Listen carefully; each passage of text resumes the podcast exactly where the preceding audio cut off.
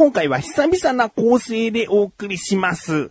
ということで、明日病院に行く自分がお送りします。菊師匠の女だらか向上心。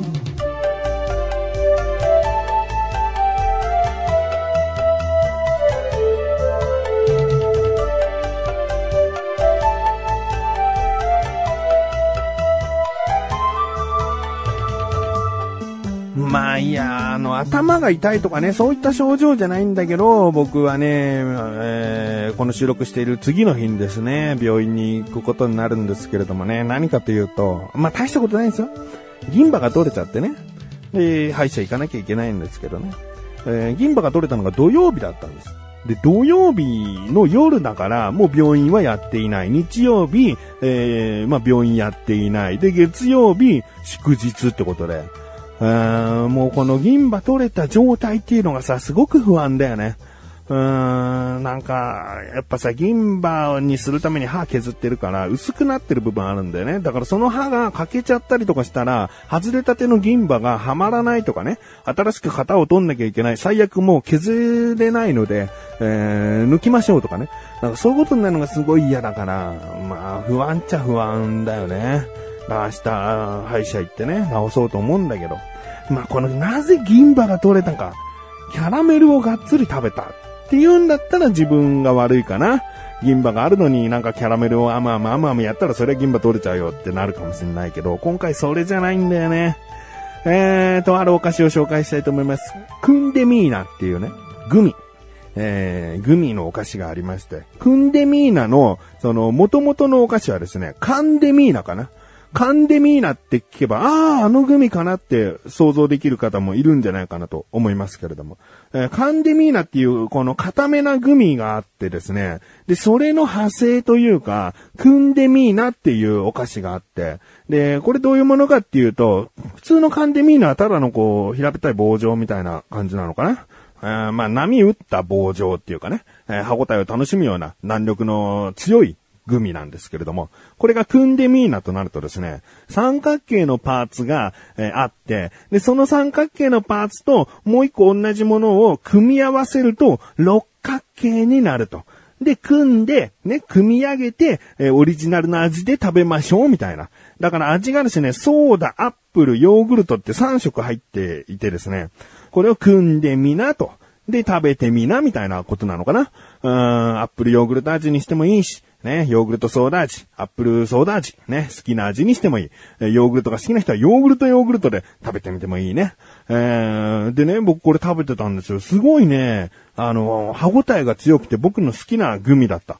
うん。で、何よりですね、ちょっと汚い話なんですけど、これ組んで、ね、好きな色で組んで、で、口の中に入れて、30秒から1分ぐらい経って、一回ね、ちょっと取り出してみてください。見てくださいってすげえ、おす、おすすめ、おすすめだな。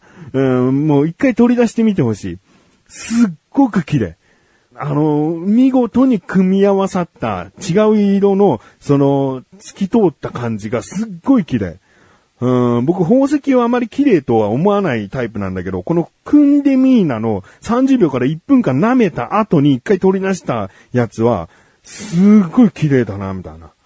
ペンダントは、ペンダントなんかしないけど、うーん、ペンダントにしたいな。ペンダントしないけど、うーん、ぐらい、うーん、すごく綺麗。だから、クンデミーナをね、見かけた方はね、買って、組んで、舐めて、出してみてほしいね。出してミーナまで言ってほしいね。うーん、まあ、ね、そこで明るい話でさ、僕だって、このクンデミーナおすすめだよっつって、明るい話で終わりたいよ。ただ、このね、食べて3分の1ぐらいかな。綺麗だなと思ってまた口に入れてさ、こう噛み始めたらさ、ガリって言ってさ、その、弾力の強いグミに持ってかれちゃって銀歯が。まあ、もともと外れるか外れないかの状態になってたのかもしれないね。うん、クンデミーナだけのせいではないと思うんだけど、まあ、それによってですね、えー結果、それによって銀歯が外れてしまって、えー僕の銀歯はですね、どんだけクンデミーナしてもですね、えーきっちりはまることはなかったと。このクンデミーナを買った時点でですね、何かこうメッセージがあったのかもしれないね。銀歯は外れるけど、クンデミーナって書いてあったのかもしれない。僕の買ったやつだけにはね。えー、まあまあ、そういうね、お菓子がありますので、皆様、銀歯のある皆様はですね、他に詰め物とかしている皆様はですね、組んでみんなとか、そういった硬い弾力のあるもの、まあもちろんキャラメルとかそういったものを食べるときはですね、十分気をつけてください。だけど僕はですね、心底がっかりしているわけではない。えー、歯医者に行くというきっかけができたからまあいいかなっていう。あの、銀歯をつけるためだけに最初は行くけども、やっぱり歯医者さん的には虫歯があったら教えてくれるだろうし、なんかこう歯磨きのね、レクチャーとか新たにこう受けるかもしれない。最近はこういう歯磨きの仕方がいいとされてますよっていう情報を知れるかもしれないしね。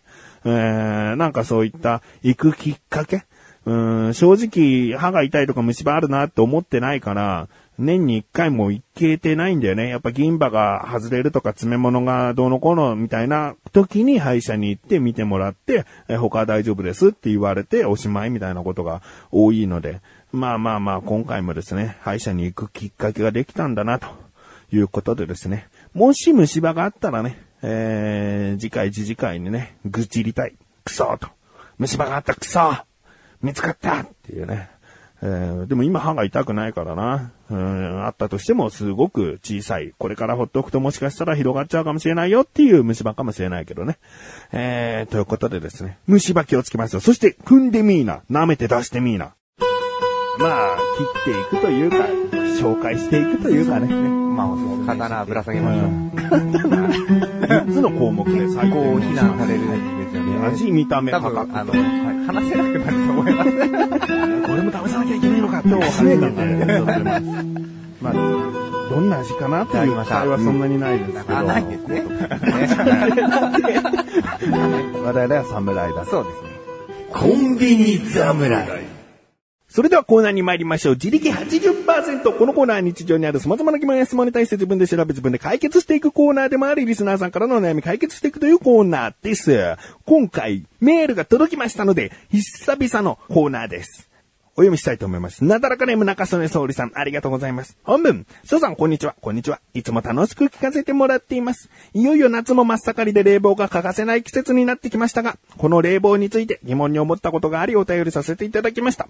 世間ではよく冷房に当たりすぎると体に良くないなどと言いますが、なぜなのでしょうか自分の考えでは冷房の風だろうと、冬の自然の風だろうと、両方とも温度と湿度が低いという点では同じだと思うのです。言い方を変えると、冷房で体調が悪くなる人は、冬にはなぜ同じ症状が出ないのかということです。ちなみに自分は冷房に当たりすぎて体調が悪くなったことがないので、こういう疑問が出たのかもしれません。教えて翔さん。ねえ、BS 翔さんは夏は冷房はガンガンかける派ですか？ということですね。えー、あ、じゃあもう PS の質問から答えますよね。僕は冷房はですね、えー、基本26度、うーん、暑いなと思ったら25度という設定なので、ガンガンではないかもしれませんが、まあ、冷房自体がですね、えー、1年半前ぐらいに買ったもので、かなりいいえー、パワーの強いものなのでね、その機械にもよるのかなと思うんですよね。えー、25度じゃ全然涼しくならないクーラーもあるかもしれないし、えー、もっとハイパワーのものだったら27度で十分涼しいとかね、そういったものもあるかもわかんないので、まあ僕のですね、クーラーは25から6の、えー、感じで使っております。うん。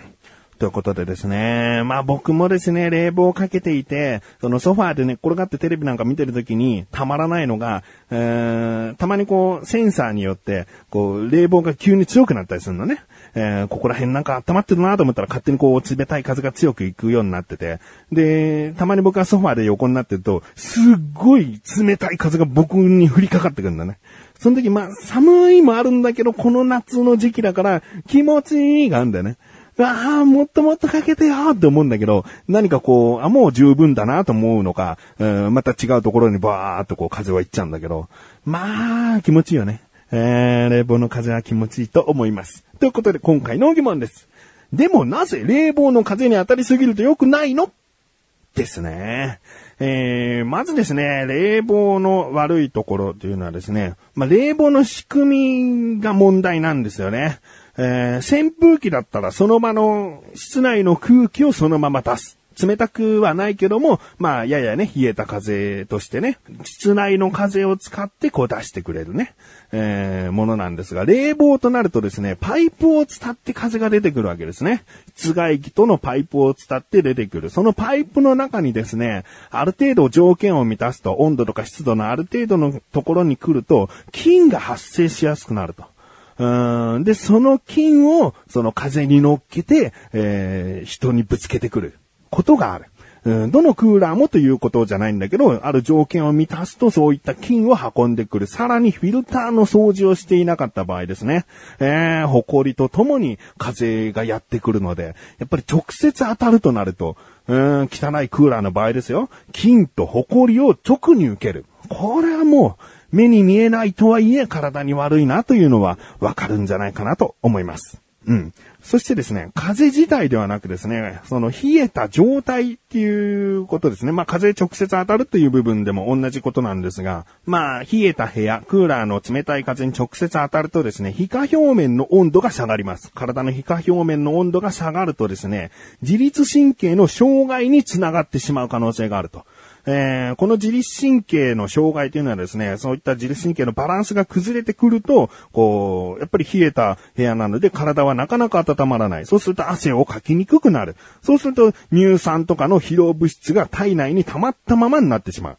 ね、なんか老廃物質を排出するとかなんかそういったことが行われなくなってくるので、えー、体がですね、だるくなったり疲れたり、まあ頭が痛くなったりというね、そういった症状を引き起こしてしまうと。だからクーラーをつけっぱなしにしておくとか、えー、クーラーの風に当たりすぎるとか、あまりにもこう冷えた部屋で生活するということは良くないですよということなんですね。えー、じゃあ、中曽根総理さんがおっしゃっていたですね、冬の時期だって自然の冷たい風に当たっていることがあるじゃないかと。ね。えー、いうことがあるんですけれども、もちろん、冬の風もですね、ずっと当たりすぎていたら、自律神経の障害につながってきます。ですが、実際どうでしょうかね、冬の時期となった時にですね、ある程度、こう、長袖を着たり、外であればダウンジャケットを羽織ったりですね、えー、なんだかんだ人間の体温を保つために、こう、温まろう、温めようという行動をとっていませんかね。えー、そうすることによって、えー、皮下表面の温度を下げきらないと。ある程度の暖かさはどこかに求めて、えー、冬の時期でも汗をかく人がいたりするわけですね。だからずっと外に出て、えー、半袖短パンで行ったらどうでしょうかね。さすがの中曽根総理さんも、こう、体に何かこう影響が出てくるんじゃないかなと思うんですよね。えー、いやいや、それでも自分は全然風邪とかひいたり、体調崩したりなんかしませんよ。っておっしゃるならですね、中曽根総理さん。健康体、免疫力強い。ね、もうこれだけ。中曽根総理さんが、えー、ちょっと特質なのかもしれないね。うん。ということでいかがでしょうか。え、やっぱり、こう考えると冷房に直接当たるということは良くないのかなと。まあ、あとはですね、よくちゃんとフィルターの掃除をしたり、えー、このクーラーの中を清潔に保つということであれば、ある程度、その長時間でなければ直接クーラーの風を浴びても大丈夫なのかなと僕は思いました。中瀬根総理さん、メール、ありがとうございます。こういった感じで日常にある様々な疑問や質問がありましたら、ぜひメールを送ってみてください。以上、自力80%でした。